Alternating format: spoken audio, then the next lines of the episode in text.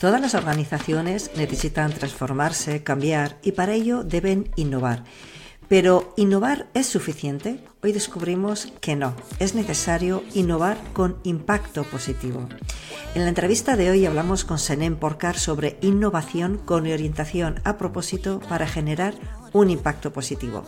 Soy Begoña Arenas, Club Manager en Inusual y te doy la bienvenida al podcast Inusuales, el espacio donde aprendemos con y de líderes fuera de lo común. Ya estamos con Senén. Hola Senén, ¿cómo estás? Bienvenido a Inusual. Un placer compartir contigo este, este ratito. Nada, el placer es mío. Encantadísimo de estar con vosotros. Qué bien. Bueno, vamos a presentar a, a Senén. Senén es, es facilitador de innovación con impacto positivo. Nuestro entrevistado de hoy es sin duda un líder inusual. Lleva más de diez años ayudando a startups y organizaciones a orientarse a propósito, transformador masivo, que hablaremos un poquito más adelante de qué es este concepto, para generar un impacto positivo en la propia organización, en la empresa, en las personas y en su entorno, ¿no? Entonces empezaremos un poquito con la pregunta que nos gusta hacer eh, al principio de, de estas charlas, y es un poco que nos cuentes, Senén, cómo ha sido esa trayectoria personal y profesional que te ha llevado hasta donde estás hoy, pero no tanto desde el hacer, sino más bien desde, desde el ser. Muy bien, es pregunta interesante en mi caso, sobre todo porque sí. he batallado mucho la resiliencia dentro de, dentro de mi trayectoria. Eh, bueno, yo siempre he pertenecido al mundo corporate, he trabajado en diferentes organizaciones, eh, me he encargado más siempre de la parte de marketing, de la parte de, de negocio y, y muchas de las ocasiones también de la parte comercial, ¿no? Entonces llega un momento en mi vida profesional que estoy en Polaroid Airwear, eh, nos llega una crisis eh, que todos conocemos, la, eh, pues que, la última crisis fuerte que ha habido, ¿no? Entonces nos pilla en plena inversión. Nosotros teníamos una filial en España de Polaroid, un socio y yo, y pues esta crisis pues nos pilla, como te decía, en plena expansión, con lo cual nos ahoga. Encima, pues en el proceso descubro que mi socio me ha estafado cuatrocientos mil euros, nada más y Madre nada menos. Mía. Y pues eh, esto nos lleva a presentar concurso y pues eh, mm. a, a, la, a la miseria más absoluta, porque imagínate, en un proceso de este tipo, sí. pues eh, te hace pues eh, replantearte mucho las cosas, eh, te deja prácticamente en la calle perdiéndolo todo. Y a partir de ese momento, la verdad es que pues ese clac que muchas personas tenemos, ¿no? De por qué no dejo de hacer las cosas que me dicen que tengo que hacer o que parece ser que me salen, ¿no? Y, y mm. decido realmente buscar cuál es ese propósito, ¿no? Que quiero hacer en la vida, ¿no? Hacia dónde me quiero orientar. Y ahí descubro un poco que me gusta mucho eh, ayudar a las organizaciones, sobre todo a que no les ocurra lo que me ha ocurrido a mí. Y con toda esta, no sé si vasta o, o corta experiencia, Eh, pues decido pues empezar un poco a, a emprender en esta arte de la facilitación de transformación de las organizaciones hacia impacto mm. positivo, ¿no? Piensa que esto, estamos hablando prácticamente de unos quince años, que toda la parte de emprendimiento estaba en pañales, ¿eh? Y bueno, yo me pongo los pañales y mm. me pongo a trabajar pues todas las eh, Eh, definiciones estas de las metodologías nuevas de Lean Startup, de Customer Development, etcétera, etcétera, Design Thinking, ¿no? Y me pongo a trabajar con ello y ahí todavía descubro más que me encanta lo que estoy haciendo, que eh, pues ten, tenía una parte innovadora que siempre había desarrollado en las organizaciones y por qué no eh, esta parte innovadora que, que, que tenga más auge en mi vida y que, y que la, y la, y la referencia, ¿no? Y bueno, claro. y, y ahí empiezo a, ya te digo, a trabajar con organizaciones, con startups y ayudarlas y a proponerles, ¿no? Y es un poco ese cambio, ¿no? Desde el ser que decías, ¿no? Seguro que, que muchas personas que nos están escuchando se sentirán identificadas contigo porque creo que es algo que ha pasado a mucha gente, el tema de, de emprender, de, sí. de bueno, un, una mala experiencia, sobre todo con, con otras personas, socios, etcétera, y, y bueno, volver a empezar de cero, pero mucho más reforzado y con otras y probablemente con otros valores y con otra visión de, de tu de, de hacia dónde quieres llevar tu vida profesional, ¿no? O sea que sin duda eres un gran un gran ejemplo en ese en ese sentido. Bueno, eh, tú defines que hoy en día innovar ya no es suficiente, que sí. tenemos que dar un paso más allá y crear un impacto positivo. Entonces, cuéntanos un poquito qué es exactamente la innovación con, con impacto positivo. ¿Y qué es ese término de propósito transformador masivo? Para que lo entendamos un, un poquito mejor. Bueno, voy a intentar explicarlo con el tiempo que tenemos, aunque esto requiere bastante. Bueno, bueno. Tú tranquilo. Eh, todos tenemos claro que actualmente la industria y los mercados están en un proceso, unos lo llaman buca, otros lo llaman de diferentes maneras, mm. pero está enfrentado a la disrupción, ¿no? Está enfrentado a que vengan organizaciones que no tienen nada que ver con tu sector y te, y te pasen por encima aportando soluciones que llamamos disruptivas, ¿no? Que se cargan ese, mm. ese mercado. Ahí tienes el ejemplo de... de Airbnb, ahí tienes el ejemplo mm. eh, de Tesla ahora que está ocurriendo con los automóviles eh, o con SpaceX, etcétera, etcétera, ¿no? Uh-huh. Claro, esto sucede entre otras cosas porque la tecnología está disponible hoy en día para todos. La tecnología, la que llamamos exponencial, la información está disponible para todos y cualquier persona desde cualquier punto de este planeta eh, puede convertirse en un en un eh, inusual, ¿no? En un explorador o en un o en un inventor o innovador, ¿no? Claro, las organizaciones deben estar preparadas para todo esto y no es suficiente con tener un buen producto o un buen servicio, porque estamos viendo que las mayores oportunidades vienen siempre de los mayores retos de la humanidad y es ahí donde se genera la mayor disrupción, ¿no? Con lo cual, las organizaciones deben de estar preparadas para afrontar estos retos. Eh, por uh-huh. ejemplo, Francisco Palau, eh, compañero en Purpose Alliance y un referente para nosotros en uh-huh. el tema de la innovación, Eh, acuña un término que llama eh, la pirámide de innovación. Eh, y aquí entenderás un poco lo del impacto, ¿no?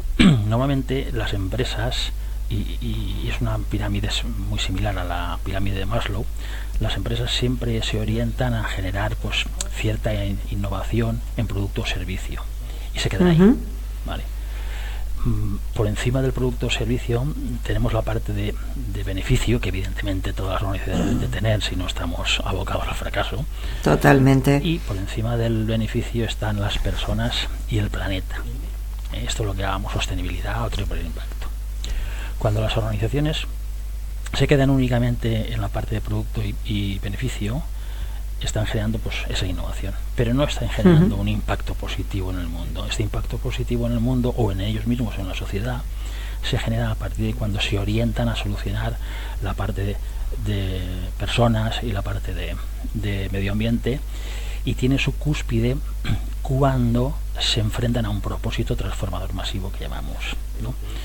Propósito transformador masivo, como después explicaré, es la máxima aspiración a la que una empresa o una organización Puede, puede orientarse, es la estrella polar, ¿no?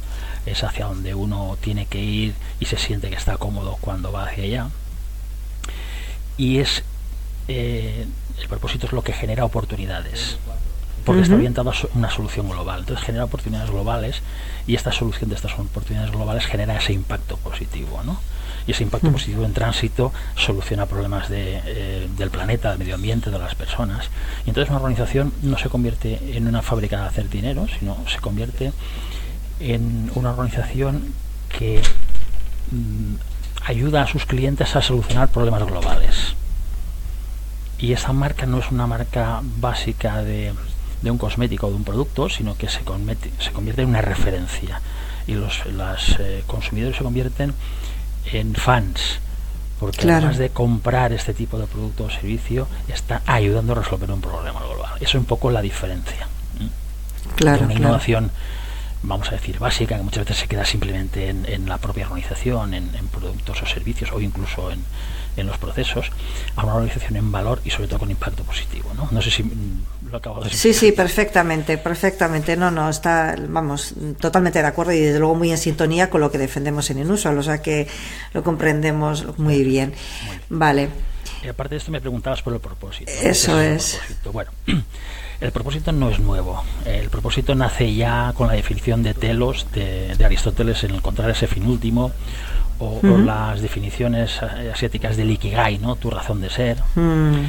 Eh, esto evoluciona a nivel personal, a nivel empresarial, con uno de los primeros que habla de ello es el Simon Sinek, en, en su empieza por el, por el para qué, ¿no? Para qué está la organización.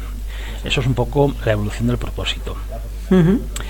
Pero evoluciona desde la persona hasta la organización desde el punto de vista egoísta, entre comillas, de la organización, ¿no? Y es el propósito uh-huh. convencional, que quiero ser yo, que quiero hacer yo, que quiere mi organización hacer, ¿vale? El propósito de transformación masivo eh, nace un poco desde la definición de las organizaciones exponenciales de, de, de Salim Ismail, y que el propio Francisco Palau también eh, contribuyó a ello, y nace como pilar principal o como eje principal de crecimiento de esas organizaciones exponenciales. Una organización exponencial es aquella que crece diez veces más que una organización convencional, ¿no? Y por ejemplo, uh-huh. tenemos un ejemplo de cualquier empresa de hoteles en el mundo, uh-huh. hasta Hyatt, que es una de las más importantes, que crece a un ritmo pues de un diez, un cinco por ciento, frente, por ejemplo, a Airbnb, eh, que es una organización del mismo sector, que por eh, posicionarse y por utilizar estos ejes de abundancia que llamamos, estos ejes de exponencialidad, está creciendo a un ritmo diez veces mayor. Claro.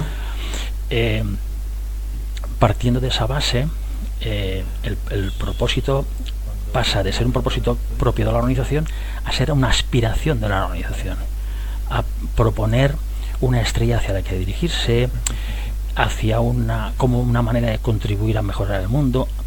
Y eso además fomenta la cultura de empresa, atrae talento, genera comunidad mm. y además eh, convierte a los clientes en seguidores. Por ejemplo, eh, TED, que creo que la conocemos todo, todo mm. el mundo, el salto importante que dio de ser una organización local, ¿no? o, co- o de comunidad a ser una organización internacional fue ese cambio hacia propósito, ¿no? Ese propósito es ideas que vale la pena difundir. Mm. Google, que conocemos todo el mundo, inicialmente no, no empezó orientándose a propósito, pero sí en su evolución pues generó el propósito de organizar la información del mundo, y ju- junto con ese propósito ha generado lo que llamamos hoy en día un ecosistema.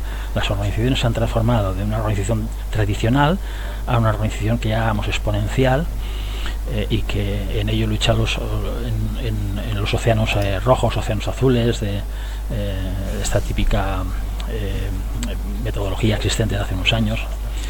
Pues hoy en día se han transformado en organizaciones de ecosistema, es decir, que no solo transforman, no solo innovan en productos o servicios, sino que tra- innovan también en soluciones globales, ¿vale? Uh-huh. Eh, a la gente normalmente cuando llegas hasta aquí te dice, bueno, ya, esto, esto ocurre en las organizaciones grandes, ¿no? Pero en las pequeñas no ocurre. Claro, claro. Y no es así, no es así. Nosotros tenemos una comunidad de inteligencia colectiva orientada a la innovación que se llama Purpose Alliance. Ahí lo que uh-huh. hacemos es transformar las organizaciones y las personas para crear un impacto positivo. De ahí también viene un poco mi propósito personal, ¿no? De facilitar claro. el impacto positivo a las organizaciones. Pero si te vas a organizaciones mucho más pequeñas, por ejemplo, yo he estado trabajando tres años con la Asociación para la Defensa eh, de la Calidad de la Clementinas de La Plana, eh, uh-huh. que es una mandarina eh, típica de aquí de la región de en Castellón, que es, eh, uh-huh. pues la, dicen, Y, y corroboro que es la mejor mandarina de nivel mundial, la más sabrosa, eh, que tiene un problema de venta como la mayoría de productos de la agricultura hoy en día claro. en España, ¿no? Y, y aquí sí. lo tienes con los tractores que han salido a, a, mm. precisamente a, a, a pedir por esto, ¿no? Bueno, pues la Asociación de la Calidad de la Clementinas de La Plana tiene como propósito recuperar la agricultura tradicional y sostenible, y esto lo hace a través de generar un precio justo para los agricultores. Fíjate qué cambio, ¿no? Importante. Vale. Por ejemplo, Kerasa, que es una organización muy pequeñita, eh, de cuatro, cinco, seis personas a nivel local dentro de un pueblo de la provincia de Castellón. Esta organización lo que hace, o lo que hacía hasta ahora, era simplemente pues contratar trabajadores para limpiar caminos y bosques. Se orienta mm. a propósito de bosques sostenibles. Imagínate, ¿no?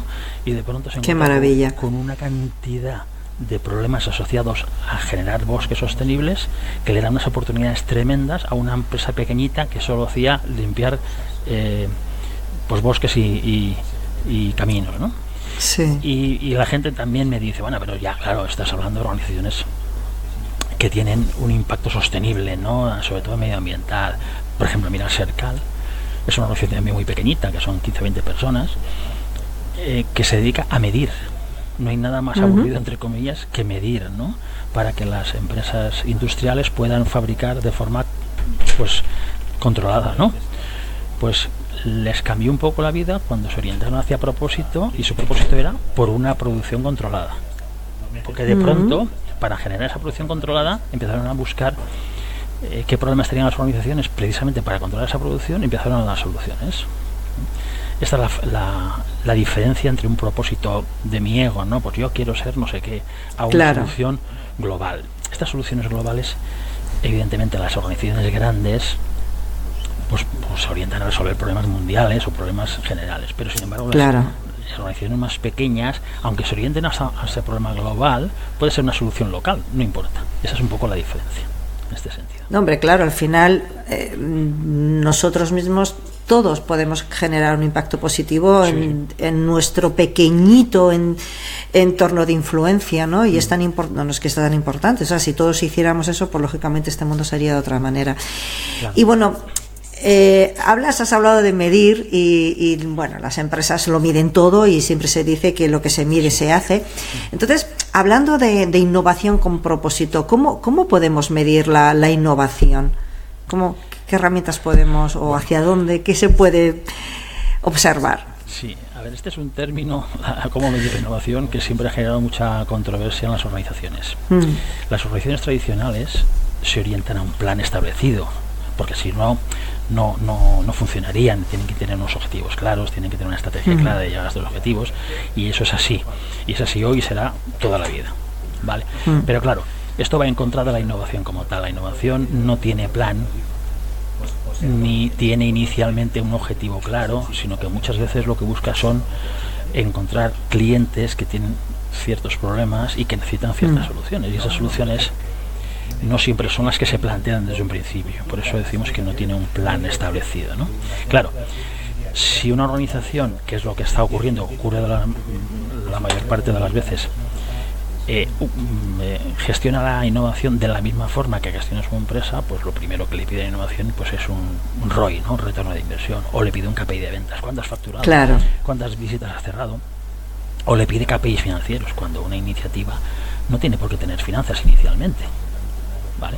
Sí que tiene inversión, sí. ¿vale? Normalmente, pero esa inversión, si trabajamos la, la parte de lo que llamamos la contabilidad de la innovación, que es la forma de medir esa innovación, eh, que la lidera y que la enuncia Eric Ries en su libro Lean Startup, uh-huh. si nos orientamos aquí, eh, pues cambia bastante, ¿no? El modelo. Ya, ya no estamos hablando de un plan, sino que estamos hablando de iniciativas que empiezan y que no tienen los mismos problemas que tiene un plan ejecutado por la organización. ¿Vale? Estamos hablando de iniciativas que, sobre todo, su, su mayor logro es el aprendizaje, y que muchas claro. veces las iniciativas, aunque sean de intraemprendimiento, ¿eh? Eh, generan cambios en la organización, y esos cambios a lo mejor simplemente son de mindset, de mentalidad, y ya es importante, ¿vale? Entonces, como, como te decía, Eric Ries eh, define la, la contabilidad de la innovación como esa forma de contabilizar o de medir el aprendizaje mm. basado en los experimentos. Vale, entonces ya estamos hablando de aprendizaje, ya estamos hablando de experimentos, con lo cual la innovación no tiene que tener un R O I de forma inminente, sino que tiene que tener aprendizaje, tiene que tener experimentos, y normalmente tiene poca inversión en los procesos iniciales. Eh, nosotros, en, en, como te decía, yo eh, formo parte de hace años de Purpose Alliance, que es esta, mm. esta eh, comunidad colectiva de innovación. Desarrollamos, eh, yo soy colaborador de un, de un framework ágil mm. que hemos llamado Purpose Launchpad eh, para el crecimiento de estas iniciativas de innovación, ¿vale? Entonces, estas iniciativas de innovación eh, hemos añadido un concepto todavía más al concepto de contabilidad e innovación, porque claro, la innovación tiene diferentes procesos, tiene un proceso de exploración, tiene un proceso de evolución y tiene un proceso de impacto. En las uh-huh. organizaciones, normalmente, cuando hablas de innovación, hablas de impacto, y se olvidan claro. de los primeros procesos. Eso es, vale. sí, sí. Cuando tú retomas eh, los procesos de, de e- exploración y de evolución, de pronto empiezas a generar esa contabilidad de innovación. Y, por ejemplo, en la etapa de inicial de exploración, la, la métrica de innovación sería el aprendizaje. Cómo aprendemos claro. de las diferentes hipótesis. Por, por ejemplo, tenemos que debemos tener hipótesis de cliente, de quién es el cliente al que vamos a, a trabajar, debemos tener hipótesis del problema que vamos a solucionar, y de, tenemos hipótesis de la solución. ¿Por qué? Porque todos son hipótesis hasta que no las validamos con nuestros clientes, los que llamamos el uh-huh. los que más necesidad tienen, la, los que tienen esa mentalidad de innovación. en ese momento, cuando ya hemos hecho todo eso, digamos, y generamos nuestro primer prototipo, todavía no hemos hecho inversión, porque los prototipos ya sabes que son con sí. la mínima inversión posible. Pasamos a la fase de evolución, y ahí entran lo que llamamos métricas cualitativas, que son métricas de calidad. Los clientes claro. que están comprando están satisfechos, no tenemos ta tasas de, de pérdida de, de clientes en cierto periodo de tiempo. Esas son métricas de calidad que nos dicen que nuestra nuestra iniciativa es eh, genera calidad para los clientes, que es uh-huh. muy diferente a que genere beneficios. No estamos en el momento de beneficios, estamos en un momento de valorar. Uh-huh. Cuando esto ocurre, entramos a la fase de impacto, que es parecida a la fase de optimización, ¿no? de, de la, uh-huh. del plan. Y ahí ya generamos métricas de crecimiento, que son muy similares a los K P Is tradicionales, con un poquito de diferencia. Claro. No generamos métricas de vanidad, sino que generamos métricas más eh, de impacto, tanto a nivel de crecimiento como a nivel de sostenibilidad. Y ahí metemos uh-huh. unas métricas de sostenibilidad, que son las métricas que te dicen que estás avanzando, ¿no?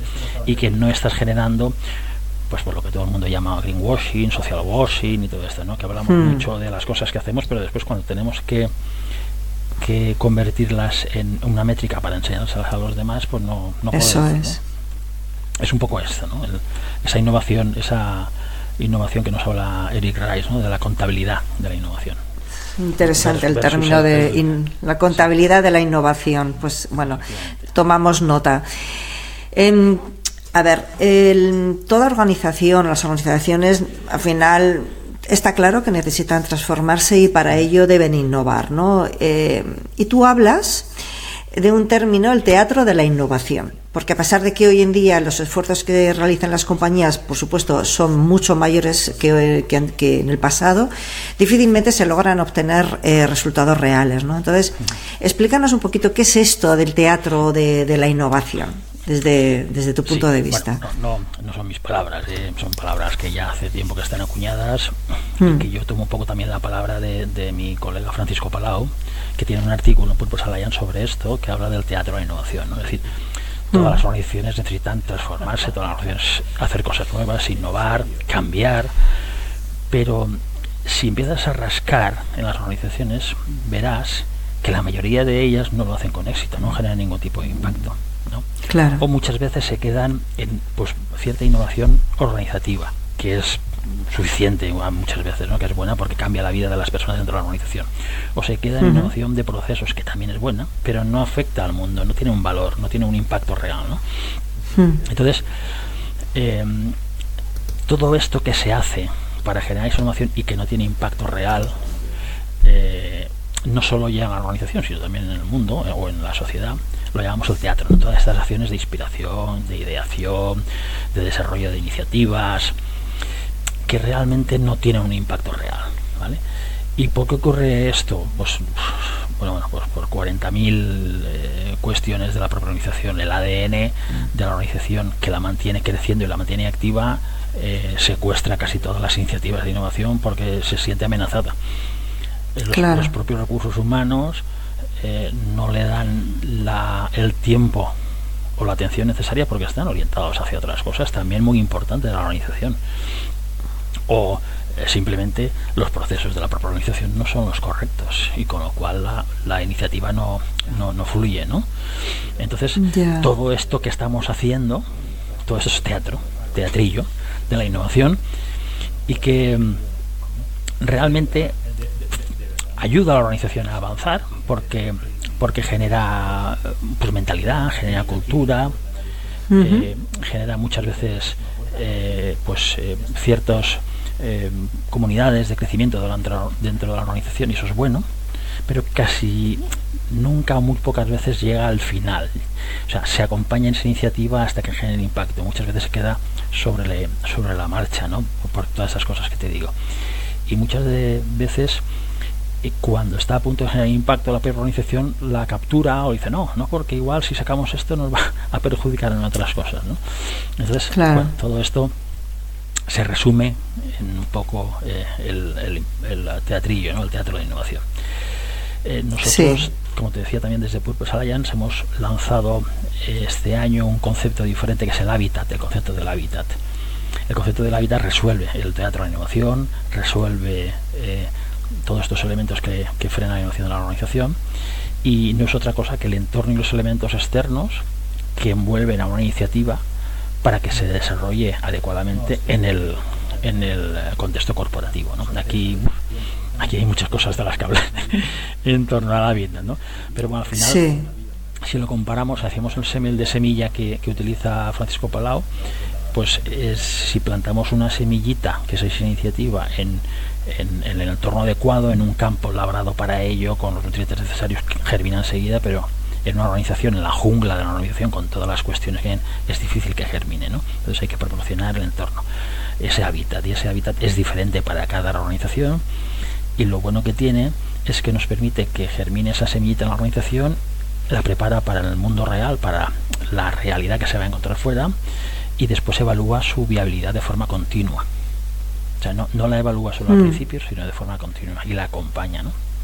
Esto es un poco la claro. diferencia y el concepto que está revolucionando el teatro de la innovación, que estaba ahí desde hace mucho tiempo. Sí, sí, sí. Se está, nadie se, se planteaba ese hábitat, ¿no? Eh, como, y después, evidentemente, hay que eh, generarlo de forma organizada y testarlo y, y tener pues ese diagnóstico, ¿no? Para que, para que lleve adelante. Pues yo creo que cuando te, las personas que te van a escuchar, seguro que, que les has abierto los ojos a muchos de ellos, sobre todo porque das una, un, nos planteas un, un, una vuelta más, ¿no? En el concepto de la innovación, que muchas veces nos quedamos en lo que tú dices, ¿no? Tanto en los pro, en productos, servicios, procesos, eh, quizás en la propia organización, pero no pensamos más allá, ¿no? De, de qué impacto, porque al final toda organización genera un impacto en su entorno, positivo o negativo. Entonces vamos a esforzarnos en que sea lo más positivo y, y para eh, posible, ¿no? Entonces, claro, y quizás muchas personas que ahora te estén escuchando te dirán, vale, fenomenal, ya tenemos claro que hay que innovar con propósito, pero ¿cómo? ¿Cómo lo hago? ¿No? O sea, no sé si nos podrías dar algún consejo, alguna recomendación sencilla. Yo sé que esto es amplísimo y es un tema para, sí. para horas, ¿no? Pero bueno, alguna cosita que tú, algún tip sí. que tú creas que sí, es interesante. Claro. Lo más importante para innovar con propósito es orientar a la organización a ese propósito transformador masivo. Eso es lo más uh-huh. importante. Y esto es un proceso que no es eh, demasiado complejo, que uh-huh. evidentemente sí que necesita su atención eh, y sus recursos.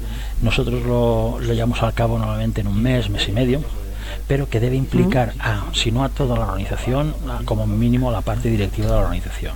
Cuanto más... Uh-huh. Eh, eh, personas de la organización estén involucradas, mejor. ¿Por qué? Porque genera un cambio de cultura. De pronto, la organización pasa de pensar en ella a pensar en solucionar algo a nivel mundial o a nivel del entorno. De mm. pronto, el mindset cambia de tengo que evolucionar por mí a tengo que evolucionar para resolver algo. Con lo cual, todos los miembros de la organización se vuelven fans de esa iniciativa y dicen, queremos ir más allá, ¿no? Aquí tienes pruebas como estamos hablando de Google o Tesla que se han orientado a ese propósito y han generado ecosistema, ¿no? Y, y este propósito genera diferentes oportunidades, con lo cual cambia completamente la visión de la organización. Y es un, ya te digo que es un, es un proceso eh, que no es fácil porque es muy, muy eh, introspectivo, eh, que a veces aflora eh, ciertas cuestiones que, pues, que residen o que anidan en la empresa desde hace tiempo y que no están solucionadas, pero que sí. siempre, siempre... desde que nosotros tenemos constancia y lo estamos haciendo, tiene éxito. Y hemos trabajado en organizaciones tan importantes como Total, por ejemplo, uh-huh. que trabajamos con trescientas personas a la vez de la organización. Quiero decirte, eh, puedes generar trescientas, puedes generar veinticinco, o diez, o doce, o una sola persona, ¿vale? Otro tip sería eh, olvidarse de los procesos, de los planes, de los procesos de... de de impacto ya, ¿no? De optimización que se generan en las, en las organizaciones, y que esos procesos vayan más a la parte de, de exploración, ¿vale? Que, que, que funcionen más ahí, que dejen a, a las iniciativas que tengan su tiempo. Y ahora te digo, y te, te comentaba antes, que no es una cuestión tanto de inversión, ¿no? Que es una cuestión más de, de, de mindset, de mentalidad y de funcionamiento. Eso es, cambio de mentalidad. Claro. Eso, esto mm, es un antes y un después en las organizaciones, ¿eh? Y, y, y te estoy hablando de organizaciones muy pequeñitas con las que yo, organizaciones rurales, incluso autónomos, con los que yo a veces eh, pues ayudo, y no te puedes imaginar mmm, cómo les abre la mente este cambio de perspectiva, ¿no? Y después, una, para mí una cosa muy importante es buscar el impacto positivo desde el minuto uno. En la asociación lo que ocurre es que ya hemos sacado la iniciativa, ya hemos innovado, ahora vamos a ver cómo eh, generamos impacto, cómo tenemos la parte medioambiental, la parte social, la R S C, no, no, no, no desde el minuto uno. Desde que está en claro. la asociación empezamos a explorar la parte esta de, de social y medioambiental. Qué interesante. Bueno, nos has puesto algunos casos, algunos ejemplos de, al principio, mm. aparte de empresas grandes. No sé si, si te apetece compartir con nosotros alguna otra experiencia que tú hayas tenido con alguna empresa pequeña, alguna organización, que, bueno, pues las personas que nos escuchan se puedan sentir un poquito identificados. Sí. Como te comentaba, eh, un ejemplo, eh, el último, ¿no?, que he tenido ha sido Kerasa. Es una empresa eh, ¿Mm? que trabaja para los ayuntamientos, eh, ¿Mm-hmm? pues, pues con estos, eh, con estos eh, recursos que tiene el ayuntamiento normalmente de, de ayudas europeas y demás, y se limitaban a limpiar los bosques. Tenemos todos claro que hay un problema de incendios grave a nivel ¿Mm? nacional y que si los bosques y los caminos no están limpios, pues mm, se producen incendios. Total. Esta organización pues tenía los problemas básicos de todas las organizaciones cuando intervienes con ellos. No tienen o no tenían una orientación estratégica clara y se, se orientaba uh-huh. más a producto y a procesos, ¿vale? Pero como todos, ¿eh? O sea, no, no es una cuestión única. Cuando nosotros empezamos a trabajar el propósito, eh, empezó a cambiar la mentalidad y se dieron cuenta de que había muchísimas más oportunidades que únicamente limpiar bosques eh, eh, o caminos, ¿no? Cuando lanzamos... Bueno, cuando lanzaron, cuando descubrieron ellos el, el propósito de bosques sostenibles, de pronto, para generar un bosque sostenible, para conseguir un bosque sostenible, si analizamos bien los problemas que eso a, acontece, es decir, hay numerosos problemas a los cuales la organización se puede orientar para generar diferentes soluciones. Y uh-huh. piensa que un problema, de, para generar un bosque sostenible, puede tener diferentes tipos de soluciones, y a veces las da la propia sí. organización, a veces las da con otra organización, o a veces no las puede uh-huh. dar la propia organización. Con lo cual, a esta, a esta organización se le abrió el mundo de pronto. De pronto, por ejemplo, descubrieron que hay una parte de captura de, de capturar C O dos en las, eh, dentro de los de los bosques, que esto uh-huh. pues no tampoco se está explotando como se tenía que explotar, y, y que es algo que a las organizaciones les está interesando. Entonces, se orientaron para hacer un bosque sostenible, tiene que capturar C O dos y tiene que generar pues ciertos beneficios, ¿no?, para que ese bosque después claro. se pueda reinvertir en ellos. Eh, por ejemplo, eh, ellos lo que hacían hasta ahora era pues la madera que y cortaban y que tal, retiraban. La trituraban y la tiraban ahí, ¿no? Sí. Pues se dieron cuenta que hay, que hay gente que puede utilizar esa, esos recursos para hacer pellets o para hacer compost y demás, ¿no? Pues de pronto les, les surgió una nueva oportunidad de negocio, ¿no? Claro, eso es. ¿Eh? Y, y de ahí te diría bastantes más. Incluso se pusieron en, en contacto con otra organización que estuve ayudando hace algún tiempo, que se llama Driada. El proyecto uh-huh. Driada lo que hace es precisamente ayudar a que los bosques tengan algún tipo de retorno económico, porque así mantendremos los bosques eh, limpios y demás, ¿no? Y estos han diseñado una app que a través de unos sensores en los en los árboles lo que hace es medir la capacidad de captación de C O dos, de almacenaje de C O dos, eh, y te dice la producción del bosque o del campo o de lo que sea, uh-huh. y a partir de ahí pues pues evidentemente si eso genera beneficio, eh, también han, han diseñado un nuevo método de extracción de la resina, que es uh-huh. eh, cien veces más productiva que la actual, y están generando recursos por ahí, con lo cual estas dos cosas sumadas hace que un bosque genere sus recursos y de alguna uh-huh. manera sea sostenible, ¿no? En, bueno, maravilloso. Qué cambio, ¿no? Sí, sí, no, al final es el impacto positivo, pero que al mismo tiempo está generando nuevas oportunidades de negocio, claro. o sea, con lo cual es perfecto. Claro, y, y, y no estamos hablando de un Google o de un Tesla que todo el mundo dice, no, claro, estamos hablando de una opción que no se lo facturará, pero pero estamos hablando de una opción muy pequeña, ¿no? Claro. Eh, otra otro ejemplo eh, que hace poco también que está ayudando una organización que se llama Somnia, que son unas chicas uh-huh. que dijeron, en los pueblos las familias no tienen oportunidades de conciliación ni de ni de poder tener su tiempo, ¿no? Entonces eh, les han dado diferentes premios eh, a nivel local por, por, esta, uh-huh. infra, por esta idea que han tenido, y lo que hacen ellos es ayudar a los pueblos a mejorar pues ciertas infraestructuras para que las familias puedan conciliar, los niños puedan jugar, etcétera, etcétera, ¿no?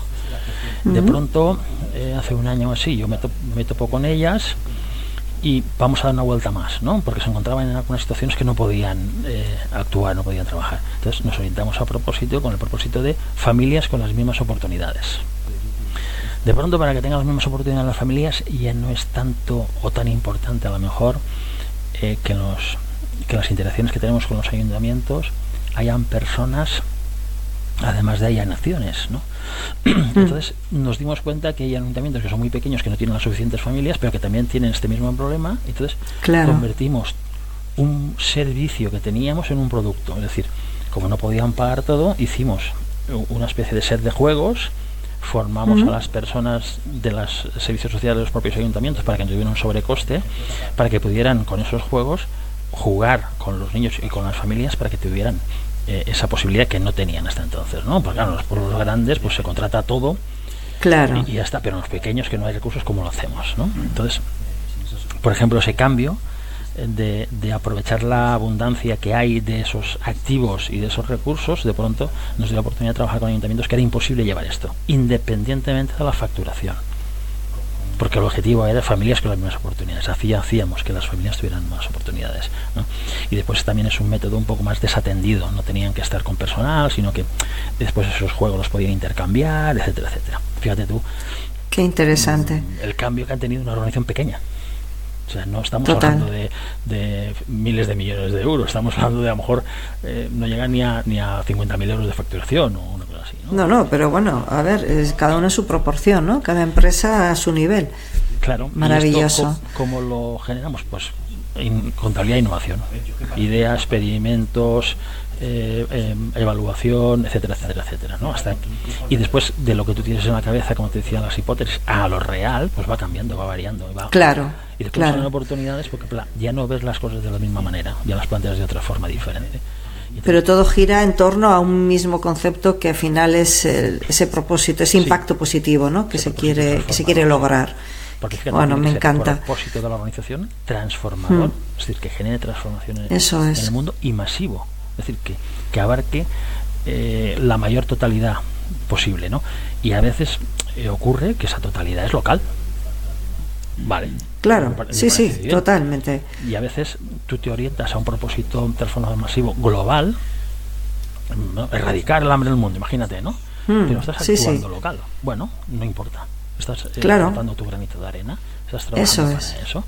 Y, y eso lo que hace es que mucha, muchas comunidades que están orientadas hacia propósito o propósitos similares te vean, porque ya eres visibles, y te encuentren, y no hace falta que los busques tú, te encuentran ellos a ti y quieren co- colaborar porque ves, ven lo que estás haciendo, ¿no? Y como es lo que están haciendo está muy alineado y vibra mucho con lo que están haciendo ellos, pues quieren quieren trabajar, ¿no? Igual que el talento. Claro. Cuando tú te orientas a ese propósito, llega un momento que el talento, como muy bien sabemos todos, no es una cuestión de dinero, es una cuestión de, de ambiente, de trabajo, es una cuestión de oportunidades, de crecimiento, es una cuestión mm. de oportunidades de demostrar eh, cómo lo puedo hacer y sobre todo claro. una, una oportunidad de mejorar el mundo, y cada día los jóvenes sí. afortunadamente están orientando más hacia ahí.